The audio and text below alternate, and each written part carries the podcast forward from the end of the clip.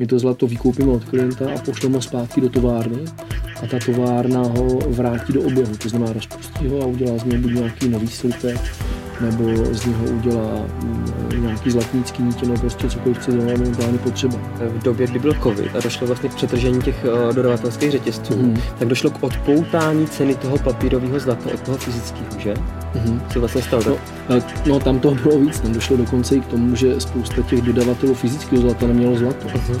No, dokonce došlo, ukázalo se, že spousta firm, které tady garantovali výkupy, tak nebyli schopni vykupovat ti, co slibovali, že budou dodávat, nebyli schopni dodávat. Myslím si, že uh, je dobrá doba dneska na nákup zlata, protože do budoucna, budou se zase řešit uh, krize a problémy, třeba to není, že to vyletí v té krizi, mm-hmm. ale spíš jako hnedka po, mm-hmm. že my vlastně problémy budeme řešit tiskem peněz a myslím si, že ty peníze se tak rozprostřou do akciových trhů, dluhopisových, eh, trhů drahých kovů, takže třeba já krátkodobě nebo středně době si vsadím ještě víc. Já třeba dlouhodobě kupuju fyzické slidky, mm-hmm. na druhou stranu krátkodobě si klidně koupím u broukera s nízkým spreadem ETC mm-hmm. od iShares Physical mm-hmm. Gold. Myslíš, že to je blbost, nebo ta strategie ne, ne, je? Myslím, že ta strategie je jako velmi dobrá, připadá mi jako zajímavá ale řekl bych, že je vhodná pro tebe, protože tomu rozumíš. Věříš, že bude jednou třeba zlato zase prostředkem směny? No, ono se to může dít právě v těch vyhrocených situacích. Ahojte, vítejte u dalšího dílu Investoky. Dneska se spolu podíváme na to, kde kupovat zlato, tak abyste ho koupili bezpečně, abyste si nekoupili žádný falsifikát. Mm-hmm. Falsifikáty neprodáváte, že ne? Ne, ne. Uh, takže jako pravý fyzický zlato. A na to jsem si tady vzal odborníka Filipa Horáčka ze společnosti Ibis in Gold. Filipe, vítej u nás. Ahoj Libore. Ahoj všichni, dobrý den. Tak, uh, zlato, fyzický zlato. Budou tady dneska otázky, jestli je kupovat někde na bazaru, od někoho, jestli je to bezpečný, od koho kupovat, od koho nekupovat. Ale hmm. zeptám se prvně asi Filipe tebe. Filipe, kdo vlastně seš a jak se dostal k, do zlatého biznisu?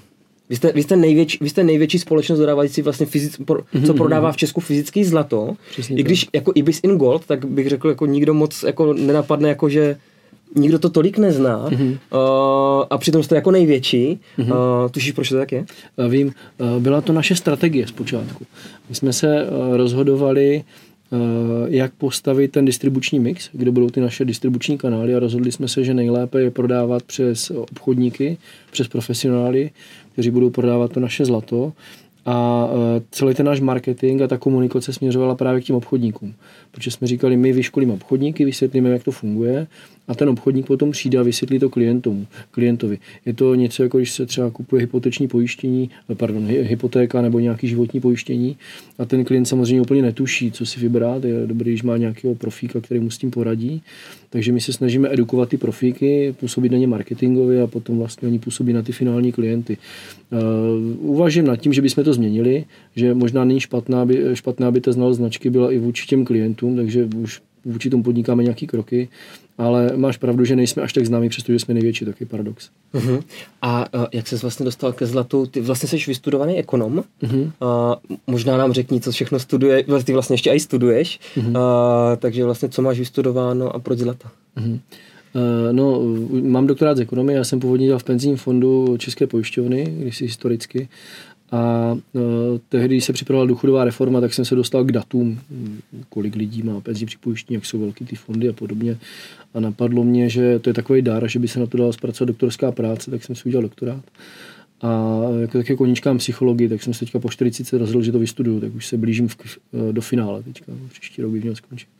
Uh-huh. A jak jsem se dostal ke zlatu, je to vlastně tak, že Uh, jsem si načetl nějaké knížky, potkal jsem se č- s člověkem, který otevíral tenhle ten biznis. Začal mi to dávat hluboký smysl, viděl jsem v tom takový dobro. Teďka jsem někde četl pravidlo Ikigai, takový japonský pravidlo, nevím, jestli to znáš. Neznáš, řekni ho, řekni. Jo, uh, jde vlastně o to, že uh, je to kombinace toho, co tě baví, v čem jsi dobrý, dají se tím vydělat peníze a má to nějakou společenskou hodnotu, má to nějaký vyšší smysl, kterým pomáháš té společnosti. A ten průnik všech těchto těch věcí je vlastně ten ikigai. A my, když jsme si definovali nějak tu naši strategii, co děláme, proč děláme a podobně, tak nám vyšlo, že tohle to vlastně splňujeme. Je to nějaká věc, která pomáhá lidem v krizích, když se všechno hroutí, tak to zlato je taková ta věc, která uchová tu hodnotu a naopak v tu chvíli roste. Jsme v tom dobří, hodně se jako vzděláváme a snažíme se to dělat profesionálně, tu práci. Baví nás to jako jednoznačně a vidíme v tom právě ten společenský smysl, jo, že dřív se tady podávali jenom investice, což je takový to, abych to přirovnal k nějakému šatníku, kde máš třeba jenom uh, oblečení na léto. Jo, chodíš v létě, je ti fajn v těch krátkých kalhotech a v tom krátkém tričku, a pak přichází ta zima a ty mrzneš. A to je vlastně ta diversifikace toho portfolia. Když tam máš jenom ty investice a nemáš tam nějakou tu páku, která to zachrání v okamžiku těch nejistot, krizí a různých šoků v té ekonomice, tak samozřejmě to portfolio padá, jak vidíme v těch různých krizích. A když tam máš to zlato, tak ono to úplně vypákuje a vlastně dokonce na tom vyděláváš. Takže vnímáme to, že to má i nějaký větší smysl. A před těmi já jsem začal před devíti lety vlastně ve zlatě, tak v té době to zlato bylo skoro zprostý slovo. V té době se to neprodávalo, uh-huh. takže my jsme vlastně tady vytvořili nový trh. Jo. Dokonce ten náš produkt, který máme, tak je produkt, který umožnil nakupovat to zlato retailově. Už nejen to, že by ho kupovali bohatí lidé, ale dá se nakupovat pomocí, řekněme, nějakého průměrování, průměrného nakupování. A tím pádem došlo k tomu, že to zlato si můžou dovolit běžné domácnosti domácnost, která může odklást stovku, pětistovku, tisícovku, tak najednou může nakupovat zlato, čili je to produkt na, řekněme, úrovni nějakého stavebka. Takže i v tom nám to dává jako smysl, že jsme vlastně tady vytvořili nějaký nový segment trhu, kde lidi, kteří dřív do toho vůbec nemohli investovat, tak najednou se mohli zapojit a mohli si rozšířit to portfolio nějakou smysluplnou nadčasovou věc.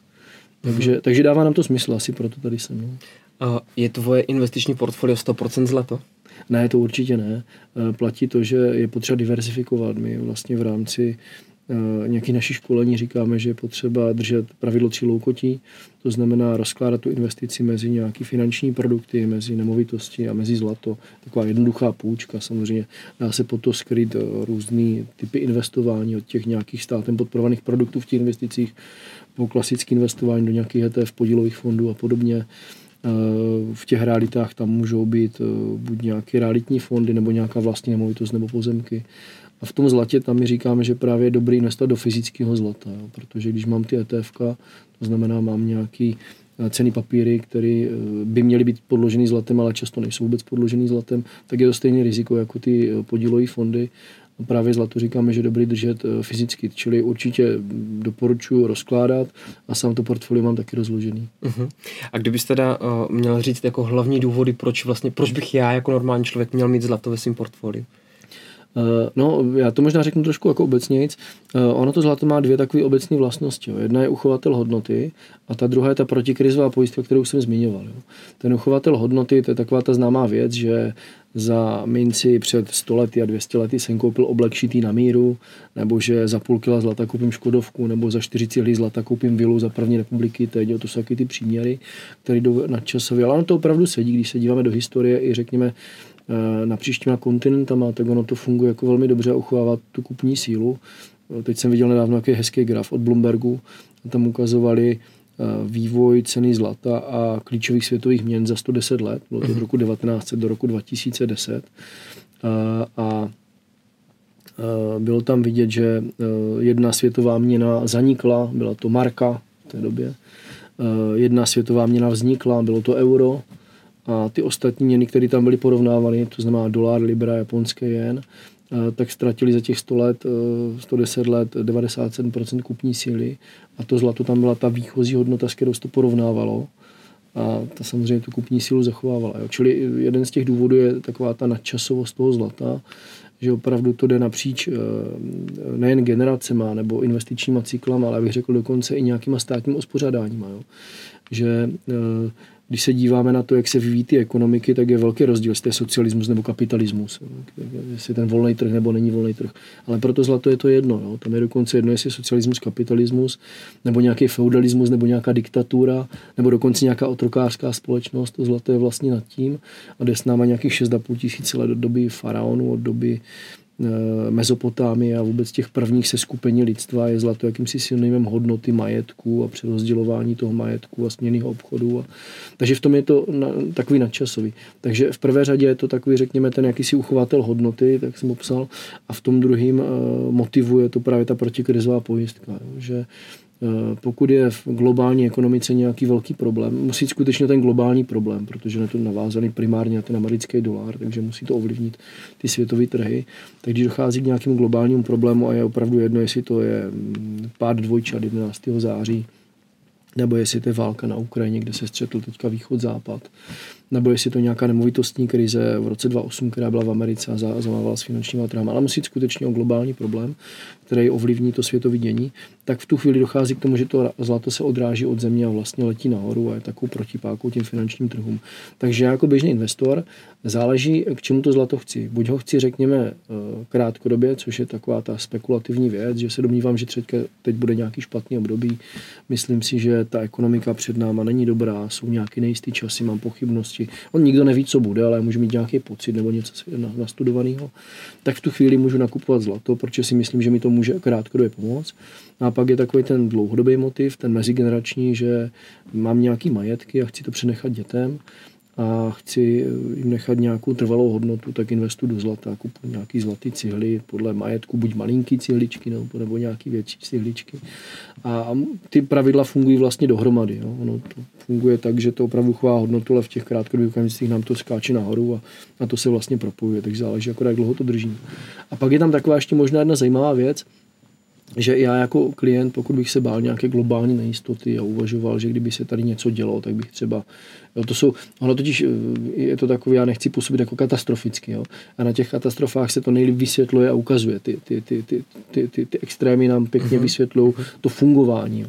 Takže pokud bych se bál nějaké krize, nějaké situace, že tady bude třeba válka, jo, což je úplně ten extrém, a uvažoval, že někam uteču, tak to zlato je zase vynikající diverzifikant, jo, protože viděli jsme to na Ukrajině, když semka přišla mm, velká řada lidí z Ukrajiny a měla ukrajinskou hrivnu, no tak to tady nikdo nechtěl vůbec, neměli, nemohli to jak směnit. Jo. A pokud já bych vzal kamkoliv českou korunu do, do Větnamu, no, tak je to bezcený papírek, tam to nevezme žádná banka, žádná směnárna, já to tam vůbec nepoužiju. Když to, když mám to zlato, tak eh, je to hodnota napříč celým světem. Nenajdeme zemi, kde by nám řekli, my tady zlato neuznáváme, my tady máme třeba peří, jak měli staří eh, peruánci, peruanští indiáni, uznávali tu největší hodnotu, bylo nějaký peří ze vzácných ptáků, tak s něčím takým se nesetkáme. To zlato je skutečně diverzifikat napříč a my, eh, pokud máme nějaký problém s lokální měnou, třeba s tou kornou, no tak ho vměníme za americký dolar, nebo za euro, nebo za jakoukoliv měnu, kterou uznáme v tu chvíli jako za vhodnou, buď vzhledem k tomu, kde se nacházíme, nebo vzhledem k tomu, která bude pevná. Takže v tom je to fajn, takže taková i univerzální směná jednotka, v tom je to dobré. Mm-hmm. Takže to jsou vlastně důvody, proč bych měl jako uvažovat nad zlatem. Takže kdybych to měl teďka porovnat, jakože třeba, co se říká, že měna, státní měna by měla být účetní jednotka, dobrý uchovatel hodnoty a prostředek směny, ano. tak vlastně Účetní jednotka, to asi teďka dneska měříme v penězích. Uchovatel hodnoty zase není ta česká koruna, ale zlato mm. uchovává hodnotu. Ano. Věříš, že bude jednou třeba zlato zase prostředkem směny? No, ono se to může dít právě v těch vyhrocených situacích. No, opravdu, když uh, vezmu si třeba teďka ten, uh, tu situaci na té Ukrajině, uh-huh. tady když byla ta první uh, anexe Krymu, tehdy ještě vlastně Ruskem, tak došlo k tomu, že jsem viděl nějaký grafy, ukrajinská hrivna proti koruně ztratila během tuším tři a půl roku, to bylo 70% kupní síly. Uh-huh. Jo, a ten člověk, pokud měl nějaké rezervy v bance, tak vlastně ztratil absolutně hodnotu no a to zlato tu hodnotu zachovalo.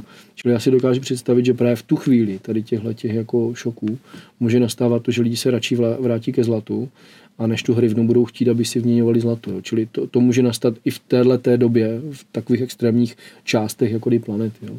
Ale jinak doufám, že nic takového nenastane, že, ta, že ten svět bude držet pohromadě tak, jak drží.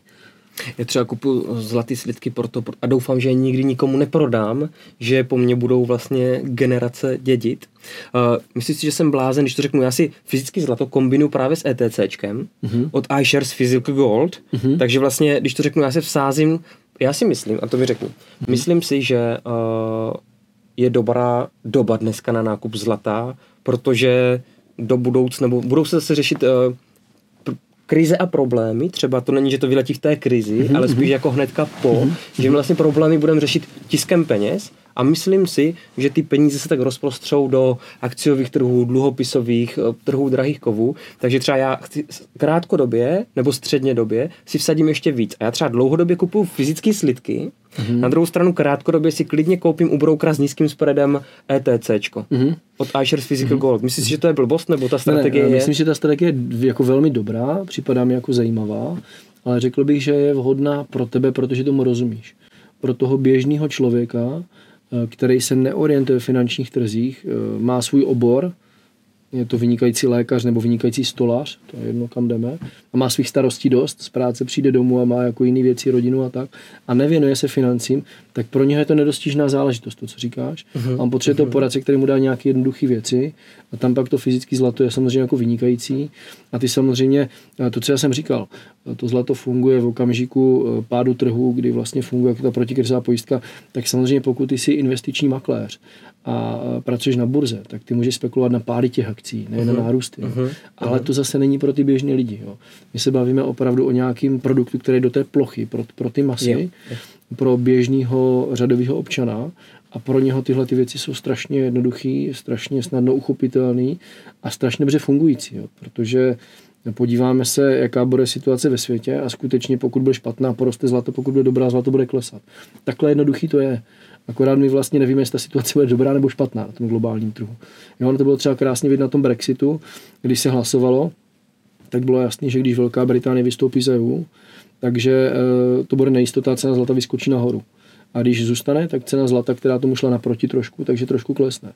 Jo, a, a nakonec se stalo přesně tohle, když ta Británie vystoupila, tak to zlato vystřelilo nahoru a potom se to samozřejmě sklidnilo, ta situace, takže ono se potom nějak vrací a někde se zastabilizuje, ale uh, nikdo nevěděl, jestli ona vystoupí nebo nevystoupí. Uh-huh, jo? Uh-huh. A to je ten mechanismus toho fungování, který je snad, snadno čitelný a proto je dobrý pro běžného člověka. Ale aby člověk začal nakupovat nějaký ETF, ETC nebo cokoliv jiného, tak musí být už insider, musí něco se studovat, mít to jako koníčka a podobně. A tam je to hůře jako uchopitelný. Čili ta strategie je jako určitě v pořádku.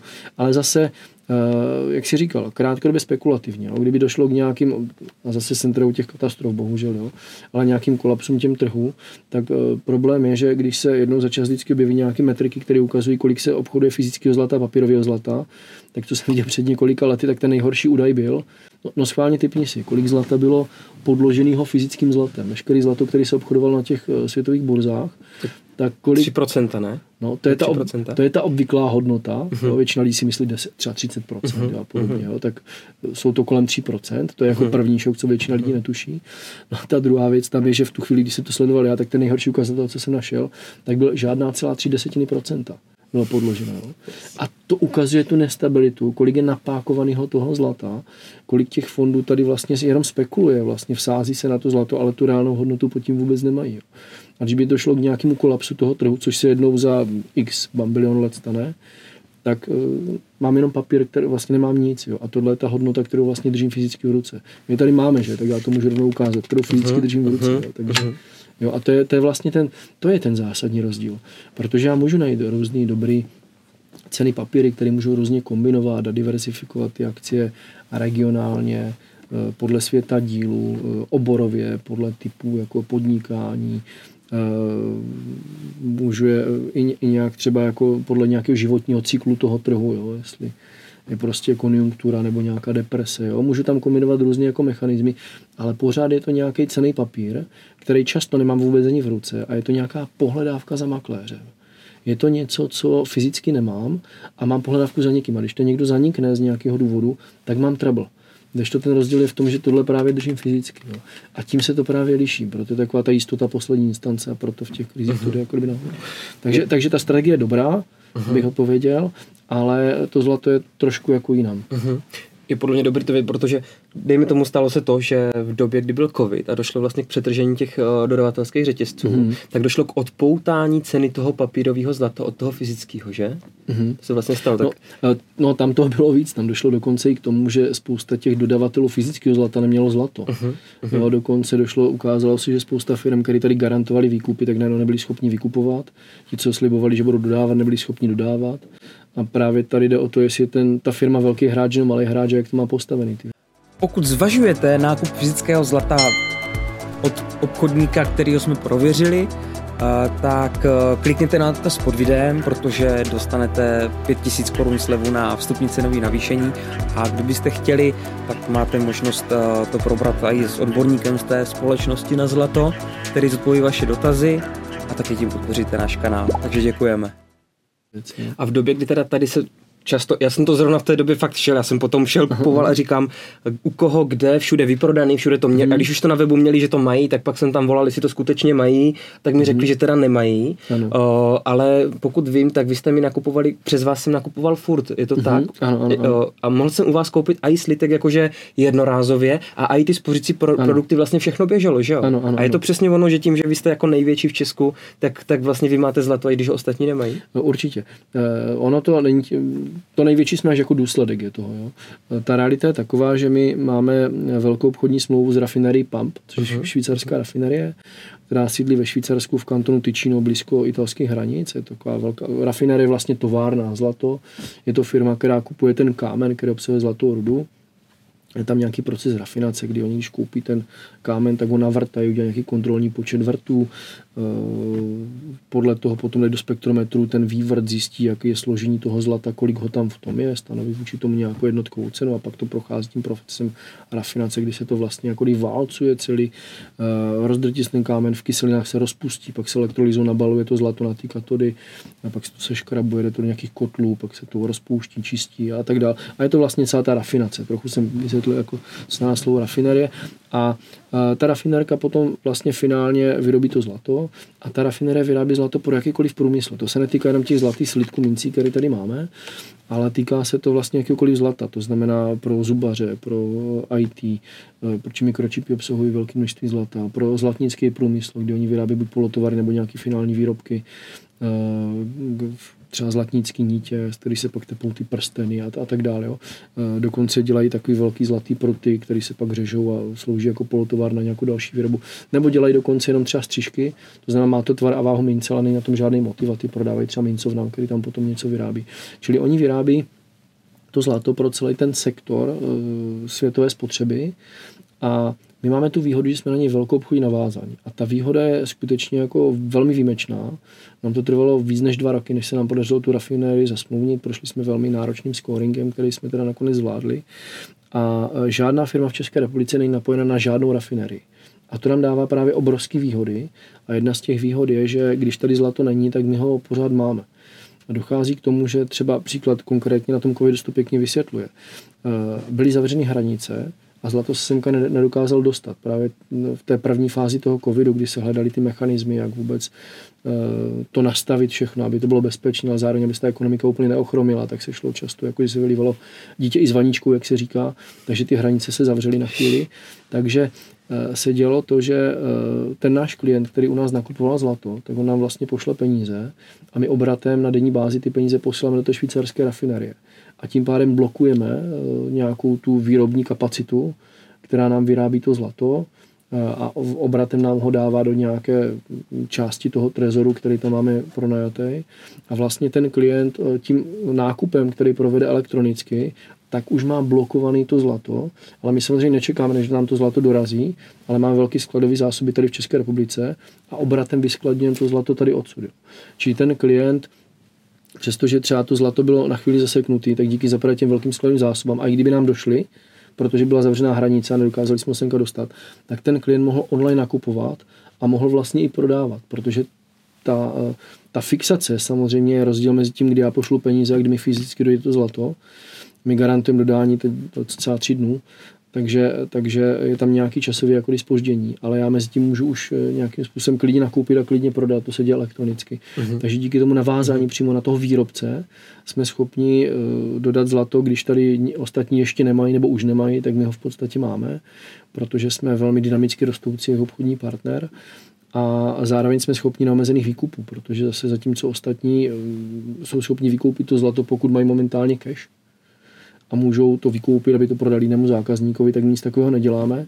My to zlato vykoupíme od klienta a pošleme ho zpátky do továrny a ta továrna ho vrátí do oběhu. To znamená, rozpustí ho a udělá z něho buď nějaký nový slitek, nebo z něho udělá mm, nějaký zlatnický nítě, no prostě cokoliv, co je zrovna momentálně potřeba. Jo. Uh-huh. Proč ono je to tak, že uh, ta rafinerie, nebo vůbec světová spotřeba zlata funguje tím způsobem, že zhruba jenom jedna třetina do, do investičního zlata polovina jde do, šperkařského průmyslu, luxusního zboží, 15% jde do průmyslového zpracování, zejména elektroniky, IT a podobně.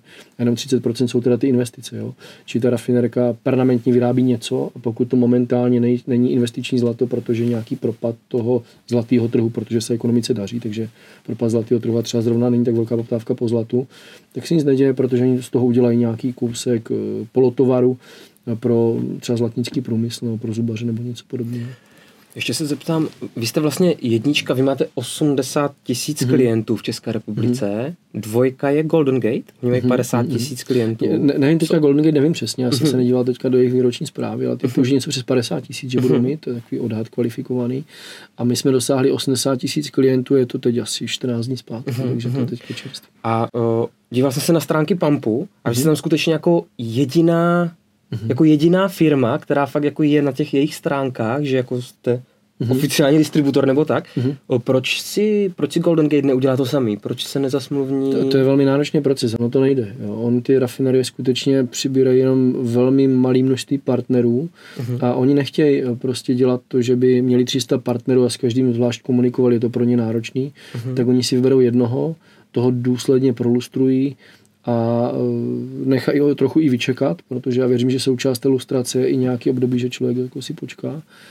A když tím scoringem projde, který je velmi náročný, tak potom on slouží jako ta sběrná nádoba pro ty ostatní partnery, čili ta naše licence, kterou my tam máme, tak je samozřejmě pro retailový prodej, že můžeme prodávat běžným zákazníkům, běžným domácnostem, ale pak tam máme i velkou obchodní licenci a to je ta sběrná nádoba, že přes nás můžou obchodovat ostatní partneři a mhm. nakupovat hmm. naším prostřednictvím vlastně ten pump. Jo. Či ten pump se s ním bavit nebude, když to někdo přijde nakoupit nějaký množství zlata, tak ho odmítnou a odkážou ho na nás. Jo. A my tam tu licenci máme, se snažíme expandovat. My jsme velcí, eh, těch 80 tisíc klientů máme v Čechách na Slovensku. Uh-huh. Něco málo v Polsku, tam, to, tam začínáme a velmi malý, jako spíš jednotky smluv jsou i někde jako v zahraničí, kde se snažíme působit prostřednictvím našich distribu- distributorů, ale tu licenci máme postavenou na teď nevím, jestli to je 7 nebo 8 zemí, je tam no, na starosti zahraničí. Jo. Uh-huh, Zkusím uh-huh. to teďka trefit.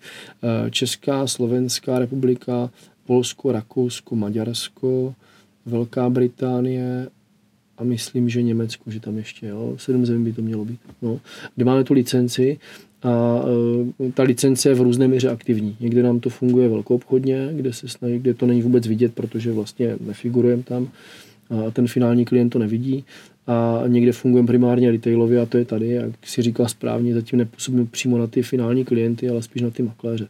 Ono možná ještě bylo dobré, abych řekl, proč to tak vůbec máme. Ono jde o to, že to zlato má nějaký specifika, je jedinečný v celé řadě věcí, mimo jiný tím, že je nepadělatelný a díky tomu je to zlato o něco dražší. A často, když jde na internet, tak on se orientuje jenom podle ceny. A to je to největší nebezpečí, který je.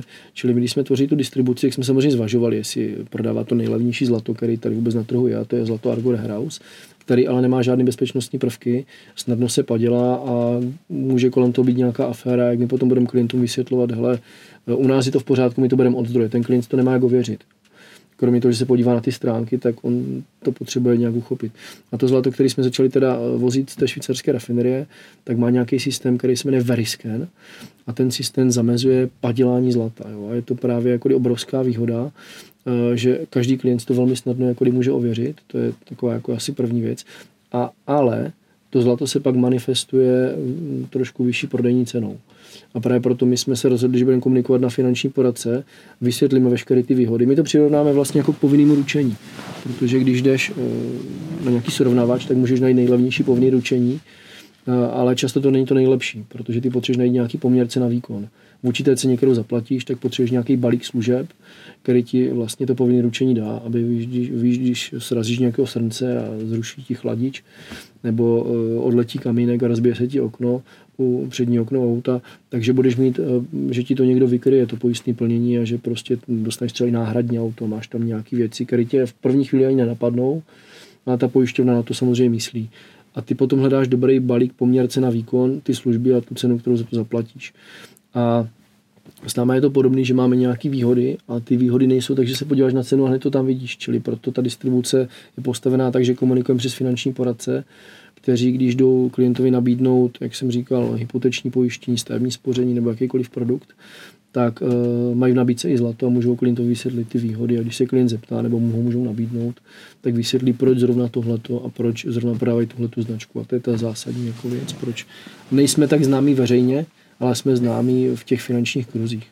Můj největší strach je, že si dám 50 tisíc za uh, falešný slitek. A i tady byla vlastně velká aféra, že jo, tady mm-hmm. uh, Ertrakun Zichrajt, kteří už teda ano. dneska nejsou, tady ano. prodávali falešný zlato, to byl pozlacený Wolfram. Ano. Ty máš tady teda slitky. Ano. Tohle, tohle je jedno, unco, jedno uncový zlato, mm-hmm. taková jako do peněženky, taková mm-hmm. malá srandička.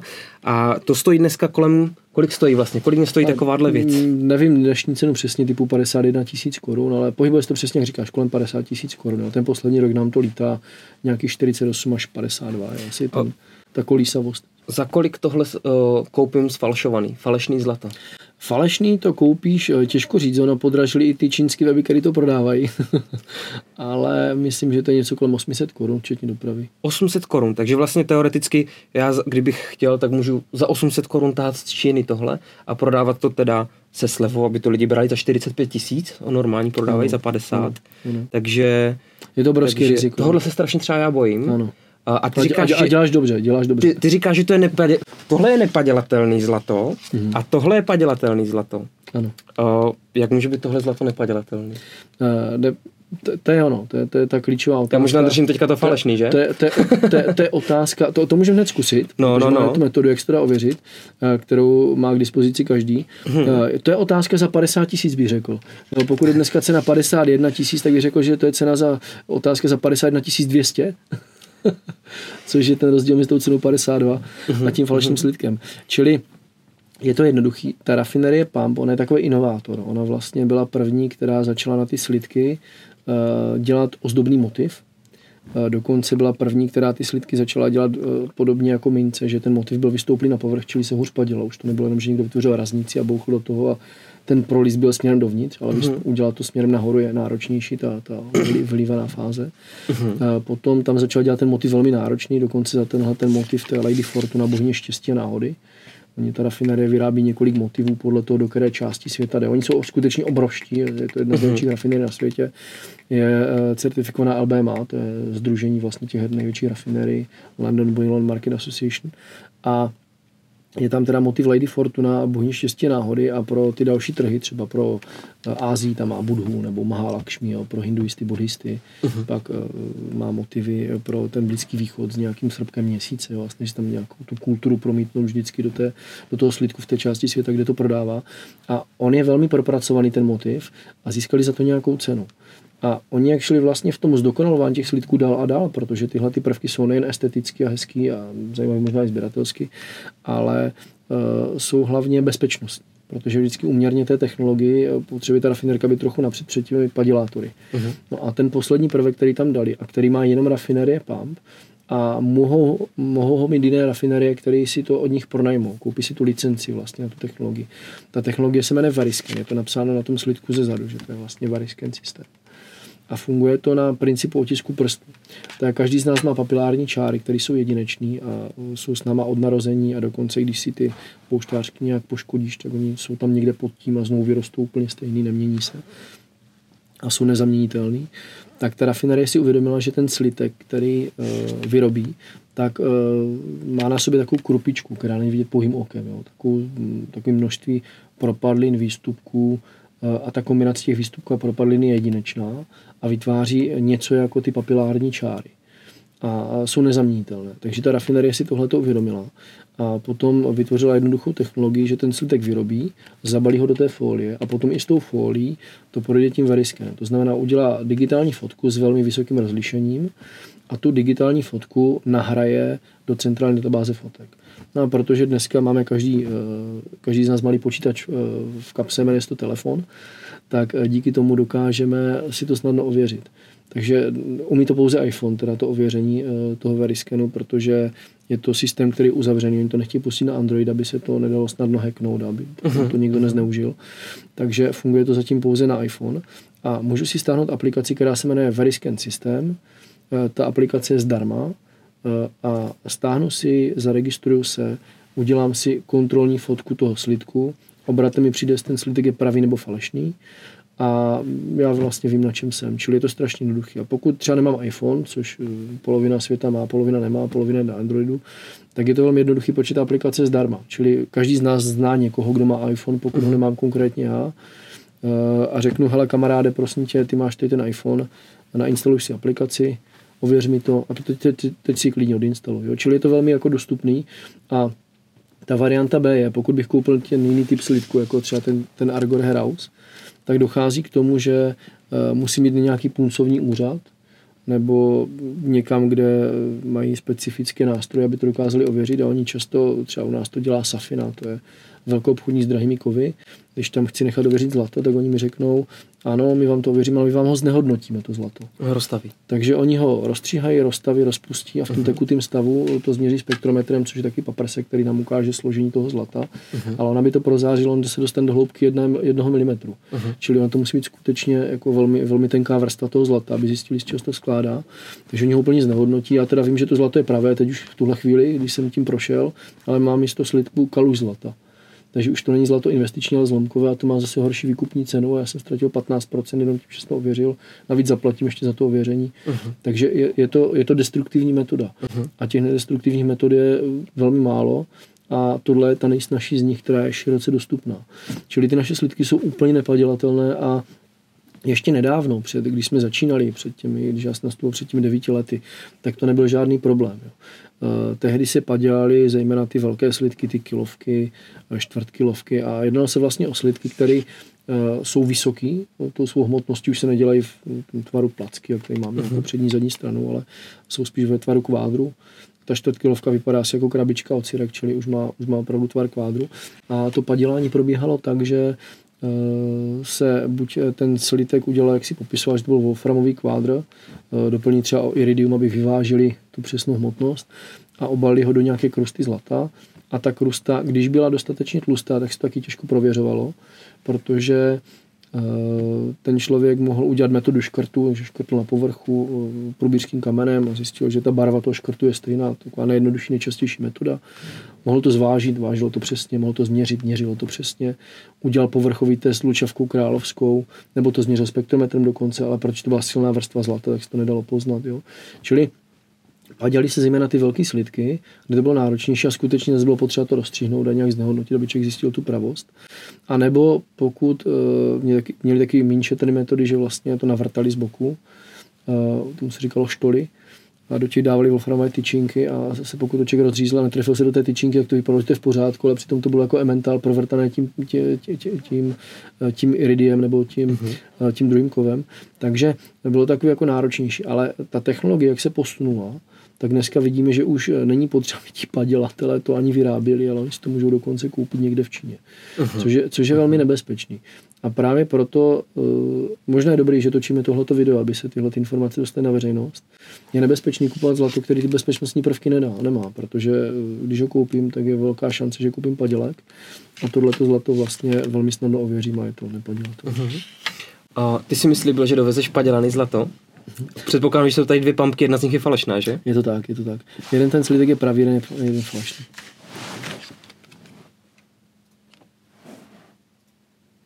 Takže je tam úplně to samé, oni použili, použili úplně jejich znaky, všechno, dokonce tady je váš QR kód. Mm-hmm. Vypadá to totožně, to je to velmi zavádějící. Je tam cert- certificate number, to je super, mm. takže oba dobrý. takže jeden z nich je falešný, jo.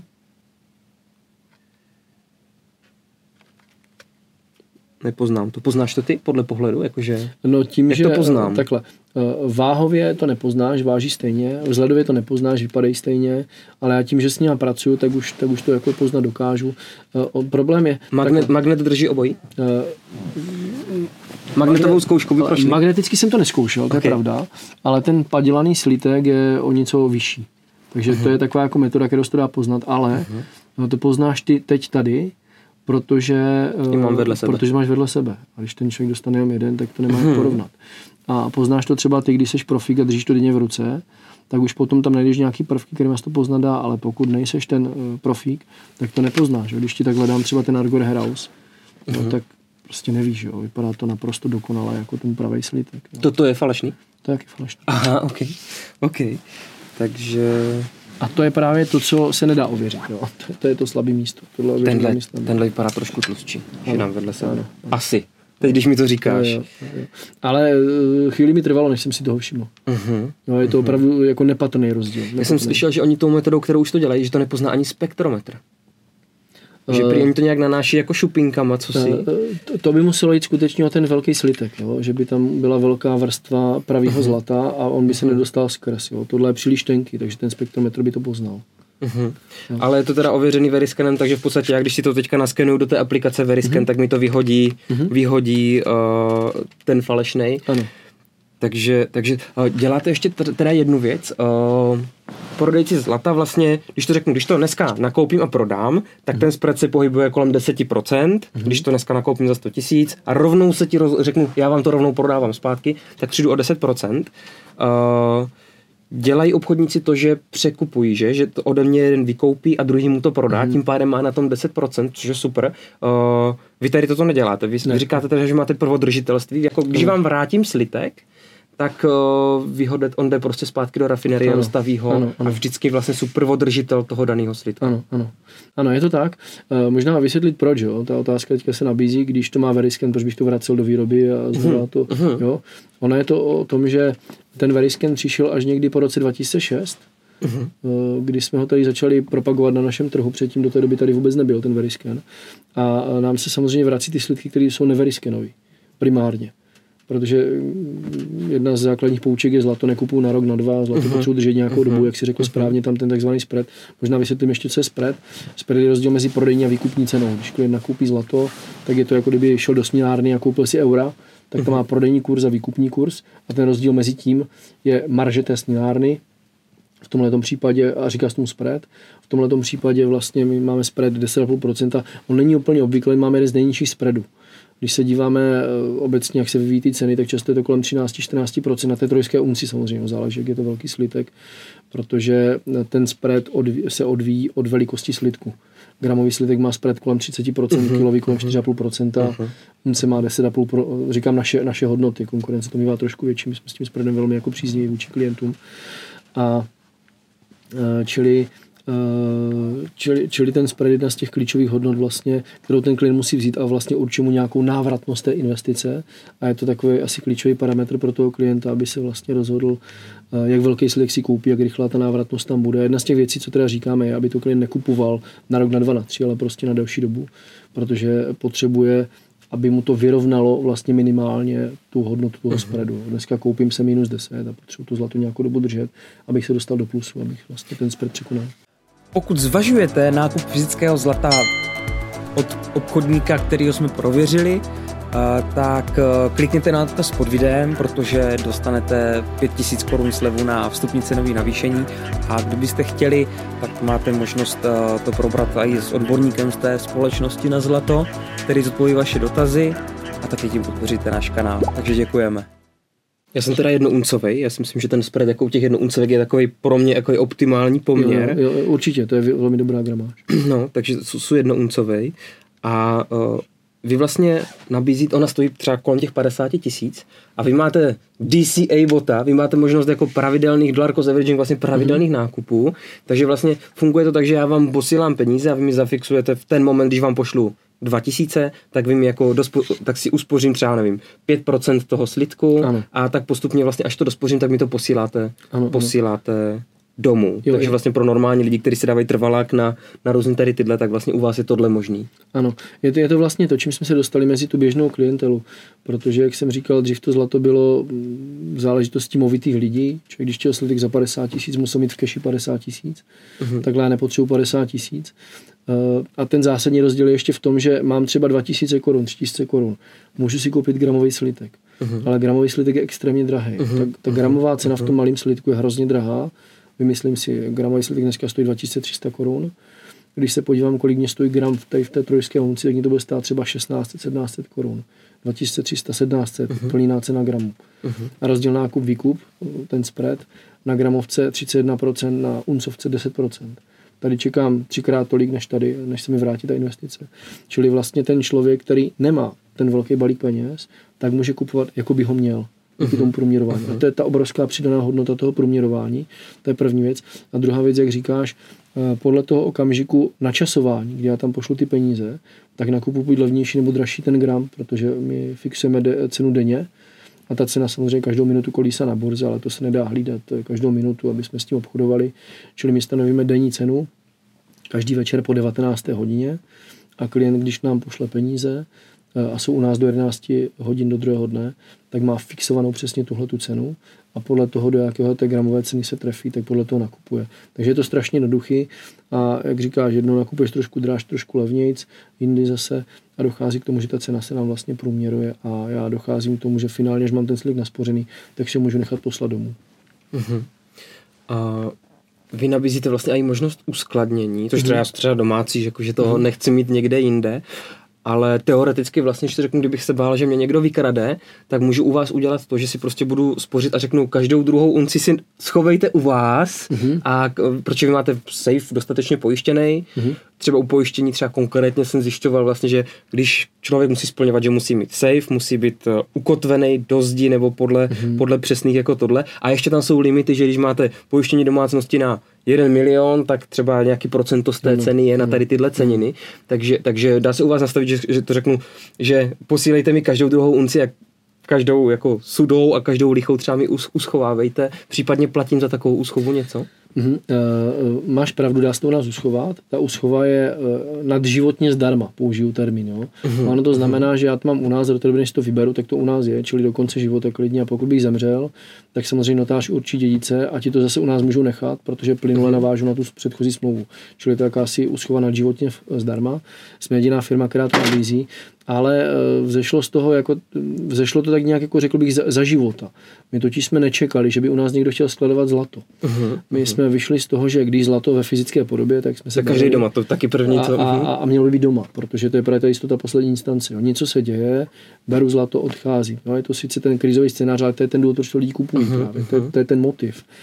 A, ale zjistili jsme, že celá řada klientů, je celá polovina, to doma nechtějí a paradoxně tím, že obchodujeme ještě na Slovensku, tak z válkou na Ukrajině to ještě víc vzrostlo. Uh-huh. Chce velká část, zejména teda slovenských jako klientů, to nechává tady u nás v České republice v těch našich trezorech.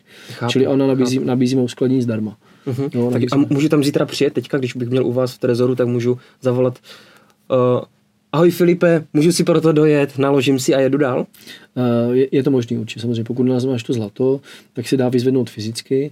Je tam poplatek za manipulaci, protože my zase úplně nechceme z, bez, z bezpečnostních důvodů, aby u nás vlastně byl nějaký velký pohyb osob uh-huh. na, mhm. té, na té centrále. Určitě. Ale jde to, takže tu bariéru jsme tam udělali tím poplatkem, je to 500 korun, uh, takže dá se zavolat a vyzvednout to přímo u nás. A nebo můžu na, podat žádost s ověřeným podpisem, a bylo jasné, že to píše ten klient a ne, že si někdo tady napíše, pošlete mi Františkovo zlato tady na, tohleto, na tuhletu adresu, takže tam potřeba ověřený podpis a obratem to posíláme, vlastně ten klient to má za tři dny doma. Jo? Čili dá se udělat buď to, nebo to. No. Sídlím v Moravských Budovicích, čili to je takové místo na Vysočině, kam pokud jsem třeba ze Slovenska z Prašova, tak to mám hodně daleko, uh-huh. tak asi využiju spíš tu poštu. Pokud naopak jsem tady někde od Brna, tak mám hodinku, tak můžu teoreticky jako zase sednout do toho auta a spojit to s nějakou cestou a vyzvednout si to. Takže určitě to dá. Uh, už si u vás někdo koupil třeba takovýhle jednu úncovky za třeba 4 miliony, vyzvedával si to osobně a přes Verisken takhle každou si fotil? Eh, hele, tohle jako detailně nevím, my to máme rozdělené z bezpečnostních důvodů, takže nevím, kdo co přesně nakupuje, ale ten náš roční obrat je teďka dva roky po sobě 2,3 miliardy, uh-huh. což znamená, že z nás teče 6 milionů denně, uh-huh. tak je dost reálný, že si někdo nakoupil velké množství uh, slidků a to, že si to ověřují, to, to, to asi jo, my dokonce prodáváme Eh, takzvaný multigram. Uh-huh. To je takový odlamovací platíčko, někdo tomu říká čokoládky, protože některé konkurenční rafinerky to mají v podobě, vypadá to jak čokoláda, kdy vlastně přes hranu stolu ulamuješ tu jednu, uh-huh. tu jednu tabulku, jako kdyby té čokolády. A tak my to máme tak, že tak je vlastně pro, ten slitek, tak to jsou takový uh, performovaný jako malinký kousíčky, je to takový platíčko, takhle uh-huh. jako velké, takhle rozdělený, má to 5x5 je tam těch gramovek. A je to právě pro ty lidi, co chtějí kupovat gramy právě z důvodu těch katastrofických scénářů. Zase, je to zavádící investičně, to je samozřejmě nesmysl. Jo, to si řekněme rovnou, protože ten gram je strašně drahý. a je tam velký spread, takže investiční nesmysl. Ale když byla začala válka na Ukrajině, tak se to nedalo tři měsíce sehnat a ani u nás tohle to nebylo protože v celém světě to bylo vyprodané a ta rafinerka to nezvládla vyrábět. Jo. Byla obrovská poptávka. Jo. Já, jsou, já jsem v tomhle na stříbrňáky. Jo, že jedno stříbrňák je, jasně. je pro mě nákup Albertu nebo nádrž benzínu a jedno mm. uncový zlato je, že když někam dojedu na to místo, mm. tak uh, vlastně dejme tomu, každá unce by mi tam měla pokryt, dejme tomu jeden měsíc uh, života, než, než se člověk tohle. Jo, jo, jo ne, to jsou ty pragmatické úvahy vlastně, proč se to zlato často kupuje. Jo. A je opravdu, proč těch motivů nákupu zlata je celá řada. Jo. Jedny motivy jsou právě ty investiční, jak se bavíme, ta, ta páka proti tomu pádu burzy a dalším věcem. A ty druhy jsou takový ty bezpečnostní, a který poskytují něco, čo, co bychom nazvali něco jako subjektivní užitek toho člověka. Jo. To uh-huh. se mhm. nedá úplně vyčíslit penězi. To je vlastně princip celého pojištění. Uh-huh. Lidi se pojišťují, uh-huh nedává to moc smysl, že platí někomu za něco, co asi třeba vůbec nenastane, ale jim to dává nějaký vnitřní klid a nějaký pocit bezpečí, že ty věci můžou plout. Když mi zhoří dům, tak nekončí. No. Ano, můžou plánovat ty věci bez nějakého jako rizika, dá jim to klidný spání a to je ten vnitřní pocit jako nějakého bez, nějaké, nějaká vnitřní hodnota, kterou jim to dává. A to je vlastně u toho zlata s tím motivem to právě lidi kupují. Co kdyby náhodou mám tady generátor, mám tady studnu, koupil jsem si zbraň, uh-huh, to uh-huh, přeháním teďka, uh-huh. ale, ale, ale, ale zase na těch extrémech to hezky ukazuje, takže tady část lidí nakupuje a proto ty multigramy. Teď nad tím přemýšlím vlastně, že když, když to řeknu, pokud uh, bych jel z Ukrajiny a nakoupil si tam za tisícovku tady takovýhle falešný slidky a přijel semka a tady to prodával, tak vlastně mě dává smysl jediná věc a to je ta pampka právě proto, že když tam dojedu, takže si to můžu skutečně ověřit. Dejme tomu, kdybych měl, kolik mě stojí ověření, kdybych měl, ne pumpku, kdybych měl tohle, měl to teda pravý, mm. a dojel jsem tam na to místo a chtěl to někomu prodat. Kolik mě stojí, to za, za prvé to prodávám cizímu, Ují se to jednoduchý. Přes Veriscan víte, vykoupíte, vy to i vlastně zahraničí, dejme tomu, vykupujete vy, hmm. takže pokud se trefím do těch sedmi zemí, uh, ale je to velmi jednoduchý prodat v té, dejme tomu, ceně, která je velmi blízko tomu, kolik to skutečně stojí. A dejme tomu, pokud mám tady takovouhle. Kolik by mě stálo to ověření, když mi to tam někdo řekne dobrý, tak uh, jak to ověřit? Tak pojďme něk- někomu, kdo to třeba rozstaví, nebo jaký metody jak, si myslí, jak bys mi doporučil, kdybych měl dneska Argor Herausku, potřeboval jsem mu prodat v Německu, mm. kolik mě to bude stát na tom spreadu, ještě dejme tomu. Mm. On, ono, ono nejspíš by to bylo tím, že uh, bys to šel, protože uh, oni ti řeknou, že to vlastně znehodnotí rovnou. Uh-huh. A tím pádem ty už musíš rovnou nejen ověřit, ale rovnou to tam dát k výkupu nejspíš. Uh-huh. Čili bude to ta situace, když se rozhodneš to prodávat a během toho proběhne to znehodnocení, protože nejspíš neřekneš, že věřte mi to a pak mi vraťte, kal, vraťte kaluj zlata. To je uh-huh. Takový, jo? Čili, čili bylo by to rovnou jako součást té transakce a tam oni by to promítli do nějaké výkupní ceny. Nejspíš by tě krátili, protože by řekli, nekoupil jste to u nás, uh-huh. ještě to musíme jako ověřit a podle toho, co by z toho vypadlo, jak by ti nabídli cenu, podle toho, jak moc by to bylo pravý, uh-huh, uh-huh. jaký procento zlato by tam jako potom finálně v tom bylo. Jakože, jo, tak, tak ta, ztrá, ta ztráta je tam velká, ale obecně, když, když vynechám uh, všechny tyhle ty věci, jo, kdy ta protistrana, která je na koni, proč ty chceš prodat, uh-huh. tak by tě mohlo tlačit jako dolů s cenou. Takže nechám uh, vyložit transparentně, to nabízí třeba ta Safina, která je skutečně obchodník s cenými kovy a vykupuje zlato, stříbro, z různých dědictví, starý, já nevím, šparky polámaný a nějaký starý zuby, co se najdu někdy po babičce a podobně z těch různých dědictví, tak uh, oni tam mají férovou cenu na denní, denní hodnotě za uh, gram investičního zlata a gram zlomkového zlata. A ten rozdíl mezi tím, co si vzpomínám dobře, tak bylo do trojské unce, tam byla ztráta 15%, a na trojskou unci 10% podle velikosti. Jo? Čili to je hned obratem, pokud by šel někomu kvalifikovanému, tak už jenom ta ztráta na hodnotě toho zlata, na té výkupní, už jenom tímhletím. Nehledě ještě nějaký ten poplatek, nějaký 100 korun za to, že mi to někdo ověří. Uh-huh. Bavíme se o tom, že tenhle kdyby byl pravej, oproti tomuto slidku je dražší. Jaký je tam rozdíl na ceně? Kolik zaplatím za to, že mi to posílají přímo z rafinérie, že super održitel, že tam mám ten verisken? Kolik si připlatím na, tě, na tom 50 tisícovém to, to, to, záleží. Eh, tam je totiž velký jako rozdíl mezi tím, jaká to je rafinérie. Eh, často se děje to, že když tu koupit do nějaké zastavárny a dal to tam nějaký chudák v nouzi nebo nějaký zloděj, tak ta cena může být jako sražená dolů samozřejmě. Uh-huh. Já tam teda mám velký riziko, že koupím nějaký falso, ale zase ta cena může být jako velmi příznivá když se trefím jako kdyby dobře. Jo. Takže jde opravdu o to, jestli kupuju od solidního obchodníka nebo z nějaké jako druhé ruky nebo něco podobného. Takže ta cena může být jako dost rozdílná. Jo.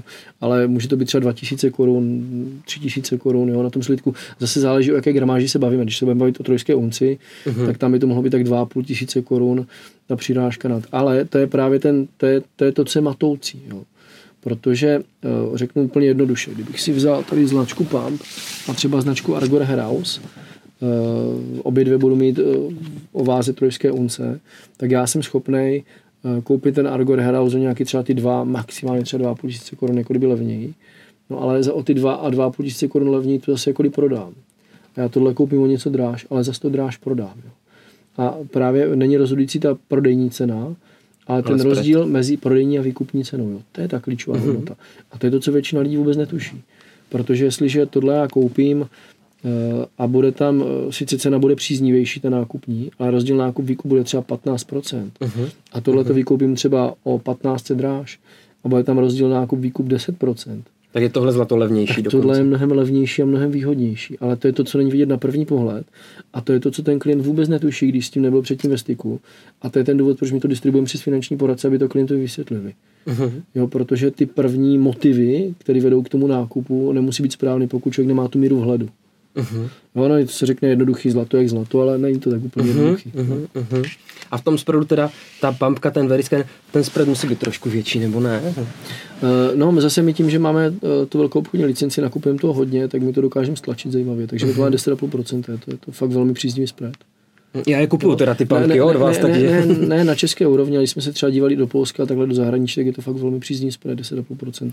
A mně se líbí i jedna věc, vlastně třeba, když jsem nakupoval třeba jinde, mm-hmm. uh, tak tam člověk jako musí doložit tu fakturu, když to nakupoval a to mm-hmm. se jako často stane, že člověk už tu fakturu třeba nemá, nebo, nebo ji založil někam, takže někde ji asi má, každopádně neví mm-hmm. úplně kde. A vy vlastně vykupujete ten slitek, dejme tomu, když já si od vás koupím tenhle je pravej, že? když si od vás koupím, jo, jo. když si od vás koupím tady tenhle slitek a daruji ho synovi, nebo umřu, nebo ho někomu prodám z druhé ruky, tak vy vlastně mu prodáte už za tu cenu, protože standardně, když to někdo vrací zlato, tak uh, řekne, vy jste ho nekoupil u nás, my vám dáme horší mm-hmm. cenu, tak vy tu cenu garantujete i mému synovi, který to dostal v dědictví, mm. nebo když to někomu prodám, tak vy vlastně garantujete furt tu plnou výkupní cenu, jako kdyby ano. to on u vás koupil ano, a nepotřebujete ano. fakturu, je to tak? Nepotřebuje. Mhm. Je to právě daný tím veriskenem, jo. Protože zatímco většina eh, těch obchodníků uh, samozřejmě nechtějí vykupovat moc to zlato zpět, jo. Chtějí mm-hmm. ho mhm. levně nakoupit, draho prodat, myslím v těch básnicích, že hlavně nakoupím, draho prodám a dlouho neplatím faktury, taková ta poučka, je, jak zbohatnout. Tak chtějí levně nakoupit, draho prodat a potom to ideálně nevykupovat, nebo to vykupovat, až ta cena znova spadne. Jo? E, protože když je to nahoře, tak musí najít klienta, který mu to prodají ještě dráž. Protože nemají ten cash. Když to u nás je ten rozdíl v tom, že máme nekonečný koloběh. My to levně vykupujeme v rafinérii, o něco dráž to prodáme klientovi, máme na tom velmi malou marži, protože děláme obrovské objemy, tak nás to krásně jako uživí a úplně zpětně eh, ten zpětný chod, kdy vlastně mi to levně vykupujeme od klienta a o něco dráž to dáme rafinerii. Samozřejmě to o něco dráž je daný díky tomu, že eh, je tam potřeba pojištění, doprava, uh-huh. jo, zajištění, uh-huh. skladování a tak dále, čili to sebou nese nějaký náklady a ne malý náklady. Jo. Čili vybudování těch trezorů bylo jako velmi náročné. Takže to je samozřejmě zohledněné jako v té ceně, ale my právě nemusíme držet taky kapitál, protože přes nás to jenom jako protíká. Jednak tam a jednak zpátky vlastně uh-huh. mezi náma velkou obchodem a klientem na obou těch scénách, což je velmi výhodný. Tak to je, to je jako jedna věc. A druhá věc, jak si říkal, díky tomu veriskenu my uh, poznáme náš slitek. Uh, my poznáme, nejen eh, standardně to kontroluje podle nějaké číselné řady, ale máme číselnou řadu a ještě tu stupu verisken. Čili číselná uh-huh. řada nám říká, že tenhle ten slitek nakoupil klient eh, František Novák přes obchodníka, který byl součást nějaké distribuční sítě a pozná dokonce, kdo mu ho jakkoliv prodal všechno. Uh-huh. A když se k nám ten slitek vrátí, tak se nemusí vrátit do toho konkrétního klienta, protože automaticky předpokládáme, že eh, se to buď dědí nebo daruje k nějakým významným výročím, ke svatbě, uh-huh. k promoci uh-huh. nebo něco uh-huh. podobného, můžu dát nějaký hodnotný dar, nebo k narození dítěte se velmi často používá zlatý, eh, zlatý slitek nebo zlatá mince. A tím pádem my jsme rozšířili tu garanci výkupu na majitele slitku. Kdokoliv je majitelem našeho slitku a dostal se k němu jakýmkoliv způsobem a má ho momentálně v držení a vrátí nám ho, tak má garantovaný výkup. Mhm. Včetně, my tam dáváme nějaký bonusy pro ty naše klienty, tak na toho obdarovaného přechází i ty bonusy, který dostává. Takže má přátelskou výkupní cenu jo, a tak dál. Čili dochází k tomu, že kdokoliv má to zlato v držení, dokonce paradoxně, pokud by někdo byl okraden a neoznámil by to, a ten zloděj by šel nárokovat to, že by to chtěl odprodat u nás, no tak to vykoupíme. Uh-huh. Protože předpokládám, že okradený člověk by informoval policii, uh-huh. zároveň by informoval nás a pak naopak to zase zadržíme. což je taky fajn, jo, protože my poznáme, ano, tenhle ten slitek, tohleto číslo s tím letím variskenem byl ukradený, takže my ho vezmeme a Tak když, když mě někdo vykrade, tak mám volat, že jsem byl vykradený vám, jo? To oznám. Určitě. Ne, ne, určitě, jednoznačně. A otázka je samozřejmě, já se domnívám, že by to potom dal někdo do nějaké zastavárny, neskončilo by to asi u nás, ale pokud by to skončilo u nás, tak to 100% dokážeme zachytit. Pokud zvažujete nákup fyzického zlata od obchodníka, kterýho jsme prověřili, tak e, klikněte na to pod videem, protože dostanete 5000 korun slevu na vstupní cenový navýšení a kdybyste chtěli, tak máte možnost e, to probrat i s odborníkem z té společnosti na zlato, který zodpoví vaše dotazy a taky tím podpoříte náš kanál. Takže děkujeme. Teda nejspíš potkat fyzicky. O, vlastně uvažuji, že kdybych si chtěl koupit třeba fyzicky zlato za jeden milion, možná by bylo fajn se vidět s tím obchodníkem. Kvůli milionu by dolej do Prašova. No, určitě, jo. Jo, jo takže, takže jeden milion je ta hranice. Uh, přece jenom jako svět je online, je to strašně jako je, super, je, ale, ale furt já třeba dřív jsem byl takový, že když jsem si zakládal účet, tak jsem chtěl tak na tu pobočku, teď už tak teda tolik nemám, jo, ale kdyby někdo chtěl jako fakt utratit za fyzický zlato 1 milion korun, tak asi mi dává smysl nejenom jako kliknout na afil a online to tam objednat a poslat peníze, ale dá se teda vyloženě s tím člověkem potkat a on... Určitě. Jo, super. Dá se udělat i to, že ten člověk potom přijde na naši centrálu a vyzvedne to fyzicky. Jo, mm-hmm. není to problém, máme tam Dokonce pro tyhle ty klienty je tam taková jako bonifikace, že si s někdo sedne, slavnostně jim to předá, dostanou kávičku, číší vína a budou si to moc prohlídnout nejen to zlato, ale i tu naši centrálu v těch prostorách recepce, kde se to vlastně bude odehrávat a budou vlastně vědět, kde sídlíme, což možná taky taková dobrá kotva pro klienty, aby věděli, že to není žádná virtuální firma, ale uh-huh. že má konkrétní sídlo v Moravských Budovicích a dá se k nám dostat. Jak dlouho vlastně jste na trhu Ibis? Uh, firma má 25 let uh-huh. a uh, vznikalo to postupně. Jo. Firma se původně věnovala IT technologiím, programovali jsme nějaký IT pro banky, postupně k tomu přidostalo nějak zlato, a dneska je to zlato ten dominantní biznis a to IT dělá hlavně IT pro nás. Jo? Ale je to moc fajn věc, protože nám to dává obrovský náskok. Teďka ten nový produkt, co máme, ten e-plan Gold a e-plan Rentier, jsou taky moderní produkty, řekl bych nadčasový. Jsou zabezpečený stejně jako banka, kdy vlastně já ten produkt ovládám přes mobil nebo přes počítačový rozhraní, přes svůj účet. A když chci udělat nějaký výběr, eh, protože to jsou skutečně jako spořící produkty, podložený fyzickým zlatem. A když si dělat výběr, to znamená vybrat si část peněz nebo si domů nechat poslat to zlato, tak uh, zadám ten příkaz a přijde mi notifikace na, na mobilní telefon a já to potvrzuju přes Face ID nebo přes otisk prstu, stejně jako je dneska bankovnictví. Jo? Čili máme to dvojfázové šifrování, stejně jako má banka. Uh-huh. A tohle všechno má právě díky tomu IT backgroundu, který jsme měli jako zpočátku. Takže to nám dává jako trochu křídla v té produktové tvorbě. Vy vlastně umíte i to, že já si k vám spořím, posílám si peníze, vy mi mm-hmm. fixujete cenu jako gramy zlata a já až tam mám něco na spoření, tak si můžu říct, hele, tak teďka mi pošlete jednu, jednu a můžu mm-hmm. si vybrat velikost toho slidku. Ano. I když už jako jsem nakupoval dřív, tak, tak si to můžu pak potom teprve nechat poslat domů. Je to tak, ano, že? ano, já si dokonce vyberu, jestli to bude zlato nebo stříbro, slidek nebo mince, velikost toho produktu. Ten, jestli to bude zlato nebo stříbro, myšleno, ale musím tak vědět, jako do čeho spořím, že jo? Nemůžu tam posílat a pak vám dám vědět. Sice... Ne, určitě, tam mm-hmm. se to dá totiž přepínat. Jo? Já spořím, mm-hmm. tak jsme se bavili, uh, u těch nových produktů uh, který mají teďka tady tohleto šifrování, tak to funguje tak, že eh, je tam stanovený konkrétní aktivum, do kterého spořím. U toho i plánu Gold je to kilovka, u toho i plánu Rentier je to 300 gramový slitek. Mm-hmm. A my jsme se bavili, že ten gram eh, je dramaticky rozdílný, jestli to je gram v kile nebo gram v, eh, v gramovce. Jo, já jsem mm-hmm. říkal, že gram stojí 2300 řádově a gram v kile nás bude stát tak 1570, jo, čili úplně dramaticky rozdílná cena. Mm-hmm. A ten mm-hmm. klient, který vlastně spoří třeba do toho i plánu Gold, uh-huh. tak nakupuje velmi, velmi levně ty gramy, přestože má jenom 500 nebo 1000 korun, tak nakupuje cenu, jako kdyby měl 1,5 milionu na to kilo. Uh-huh. A on se k tomu kilo jako prospořuje. A potom následně, když to kilo nebude chtít dospořit, nebo tu 300 gramovku nebude chtít dospořit v tom druhém produktu, uh-huh. tak se mu, protože se mu změní nějaký motiv, řekne, chci to držet fyzicky, nebo uh-huh. nevím, cokoliv se může stát, tak uh, řekne, raději bych ty malé slidky. A přepne to Aha. a ty gramy konvertuje na ten menší slitek nebo na tu menší minci, do zlata nebo do stříbra a to si nechá poslat fyzicky domů. Uh-huh, jo, čili on tam má něco jako zlatý budget, který je konkrétně podložený konkrétním slidkem, do, v který má naspořený konkrétní gramy, vidí to přímo na svém účtu, tam je ten slitek vždycky nakreslený nebo graficky zobrazený, nenakreslený a e, zabarvuje se to množství slidků, který už má naspořený a on tam vidí i přesně, kolik poslal peněz, kolik, e, kolik má zafixováno gramu, je to tam na tuším čtyři desetiny místa, čili s velmi velkou uh-huh. jako přesností. A, a vidí tam, jak se odvíjí ta cena a kolik dneska stojí ten slitek, jaká je dneska výkupní cena.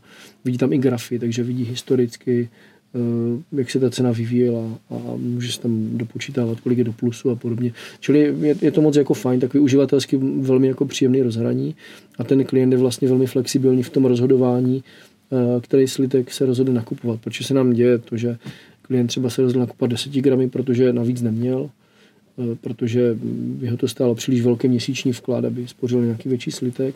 No ale třeba za dva roky povýší v práci a ten jeho příjem se třeba zdvojnásobí a, uh-huh. a on řekne, proč jsem kupoval ty malé slitky, které jsou teďka uh-huh. zbytečně uh-huh. drahý, já můžu do větších.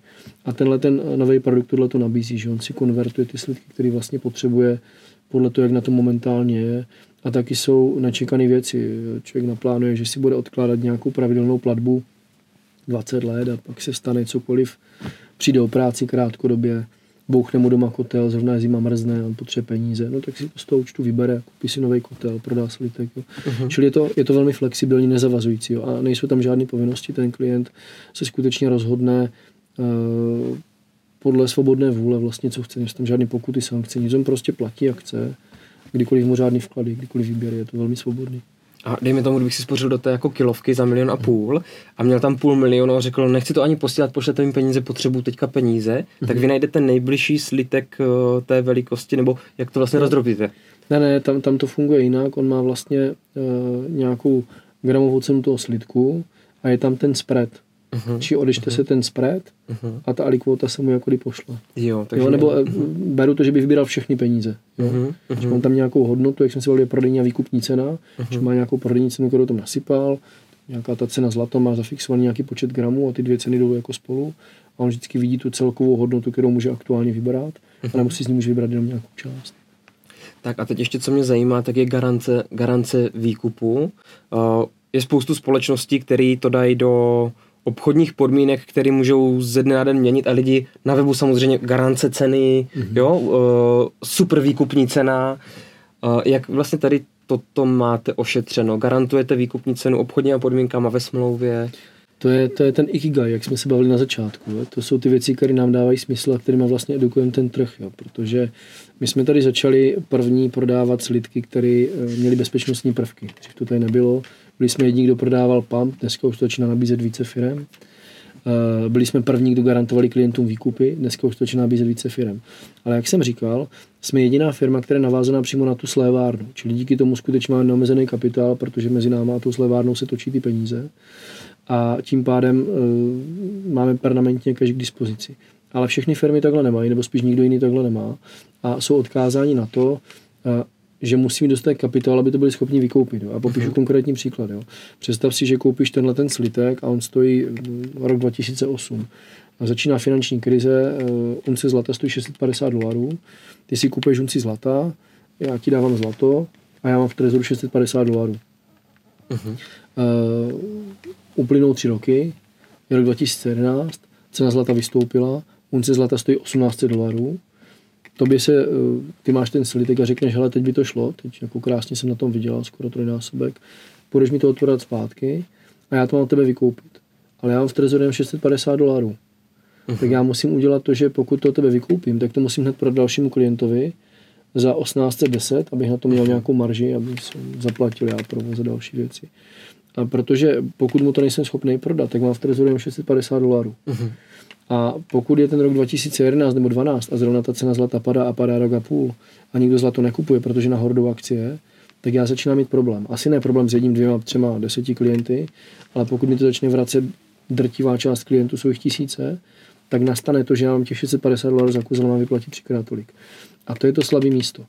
A právě se děje takový nešvar, že my když jsme začali deklarovat to, že garantujeme výkupy a dáváme to do obchodních, nejen do obchodních podmínek, ale do smlouvy klientovi, kde to má černý na bílým, tak uh, skutečně s tím nemá problém, protože, jak jsem říkal, ten tok peněz běží. Když to ty ostatní firmy chtěli taky garantovat výkupy, ale aby je to nepoložilo, tak dělají to, že to napíšou do obchodních podmínek na internet. A pak může nastat to, co nastalo v covidu, že lidi jdou odprodat zlato, chtějí ho prodat, ta firma řekne, ale my už to teď nevykupujeme. Uh-huh. Jak to, že to nevykupujete? Teď jste mi to tam napsali, těch obchodních podmínek, eh, ukázali jste mi to na internetu. My jsme ty obchodní podmínky jednostranně změnili. Uh-huh. A ten klient najednou hledá toho, kdo by to zrovna v tu chvíli vykoupil. A protože už to neprodává u toho zdroje, tak často ten, kdo to vykupuje, tak ho bude krátit na ceně. Uh-huh. A to je to slabé místo celého toho jakkoliv biznesu. Jo. A to je to zase, že ten člověk, který není insider, tak tyhle ty věci netuší. Takže to, čím my se lišíme, abych řekl, to jsou taky tři věci vlastně, které ta, ta, kombinace tří věcí to nikdo na trhu nemá.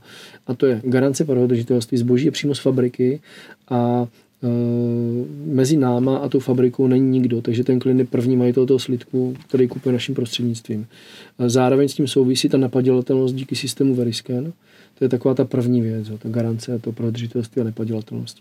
Ta druhá věc je, že klientovi garantujeme uh, u nadživotně zdarma, jak jsem zmínil. Samozřejmě jsme radši, když to klienti nechávají posílat domů. Říkáme nejlépe, mějte to doma, když to poslední instance, ale pokud by z nějakého důvodu nechtěl, tak ta možnost tady je. A ta třetí věc, garantujeme zpětný výkup přímo ve smlouvě. A to tady, tuším, kromě nás dělá jenom jedna firma, co jsem takhle procházel celý ten uh, trh zlata. A e, čili je to, je to obrovská džungla a pokud to má někdo v obchodních podmínkách na internetu, tak je to, jak kdyby to tam vůbec nebylo. Nemá to žádnou váhu. Teď mě ještě napadá, ty si říkal, že jste jediní, kdo to vlastně prodává té, té rafinerii, když tady nějaká jiná firma garantuje, teda je teda asi jenom jedna, garantuje ve smlouvě, že to vykoupí, znamená to, že ona, když to řeknu, pokud prodá zlato z dohromady, prodala historicky za jednu miliardu a polovina lidí se teďka rozhodne podle smlouvy jim vrátit ty slidky. Znamená to, že oni teďka musí sehnat půl miliardy. Je to pro ně velké riziko. Aha. No. Je to pro ně velký riziko. Tak pravděpodobně se to nestane, ale je to teda tak, jako, že oni musí sehnat. No bez pochyby, pak bez pochyby. Oni bez pochyby. vlastně musí sehnat kupce. Uh, musí sehnat další kupce, musí sehnat další mhm. kupce, musí tam být ten tok peněz, aby to vlastně zvládli jako ufinancovat. Pokud wow. samozřejmě klienti budou prodávat do okamžiku, kdy ta cena vyroste. Pokud ta cena bude jako kdyby stejná, tak Jo, ale musí prostě na další klienty, jinak to nebude fungovat. No i tak vlastně, ale musí mít ty peníze na ten výkup, i když to jako garantovat můžu cokoliv teda, ale, ale ono je to vždycky mít naplnění, tak je ta, to blbý, ta věc no. musí dávat nějakým způsobem smysl, jinak, jinak hmm, to nefunguje. Hmm, hmm. Takže tak, já si myslím, že to je super díl. Co si myslíš? Výborný. Já si myslím, že se to uvidíme. Diváci, napište nám vy. Já, já jsem z toho jako nadšený. Uh, desková hra Výhrej život, říkáš to něco? Česká uh, investiční deskovka. No, myslím, že jsem to slyšel. Není to něco, co jsi vymyslel? Jo, je. Pochlup se. Já jsem autor a ty od nás jednu dostaneš. Ježíš, jako no to je krásný, Ježíš, tak to děkuji moc krát. Tak je tam, je dá se tam investovat i do zlata. No tak to je úžasné, můžeš se podívat. Určitě, určitě. Děkuji. To, to, je, to je... No vypadá to To je moje hračka taková, no. Já jsem o tom akorát slyšel. Slyšel jsem to dokonce od jednoho kolegy, ale ještě jsem to fyzicky vůbec neviděl, takže to je, to je krásný. A to jsem teda moc rád, za to moc děkuju. Tak uh, děkuju můžete o svátkách si zahrát, takže, takže to, to dostáváš jako host. Každopádně děkuji děkuji. moc uh, za rozhovor. Je ještě něco, co bys rád doplnil? Jsem moc rád, že jsem tady mohl být. Zdravím naše klienty, zachovejte nám přízeň a jsme tady pro vás. Děkuji, Libore. Děkuji moc za dnešek. Já moc děkuji za parádní díl a i za ty, za ty, za ty uh, slidky, že jsi dovezl. To teda to rozpoznání jako toho, tak netočil jsem, že to je tak daleko teda, no, jakože, já jsem v době, kdy jsem jako já to řešil, to je asi, no to už bude 6, 7, 8, 9, 10 let mm-hmm. zpátky, tak vlastně mě bylo řečeno, že sfalšování jednouncového slidku stojí 80 tisíc korun, jo. Tak uh, možná to v té době byla pravda, nevím, každopádně Každopádně to, že se to dá se na tak extrémně levně, to je jako průšvih. No. Vyvíjí se to, vyvíjí se to. Hmm, hmm. Takže děkuju za to, já budu nakupovat uh, dál u vás a doufám, hmm. že naši diváci teďka zváží, jestli zařadit eh, zlato zaprvé do svého portfolia. Já doufám, že oni ho že to tam teda mají, jo, ale, ale, ale koukněte se na ty podmínky, hoďte si tam, hoďte si tam uh, část svého portfolia do zlata. Myslím si, že část část portfolia by měla být ve fyzickém zlatě. A my vám ještě natočíme nějaký další díly, protože u nás uh, doufám, nejste, nejste uh, naposledy, že, že když budeme potřebovat, tak s námi ještě nějaký díly na, na zlato natočíte. Je to tak? Určitě na třídu nebo některý z kolegů. Perfektní. Děkuji tak jo, děkuji moc. Lidi, mějte se, ahoj. Ahoj, nashledanou.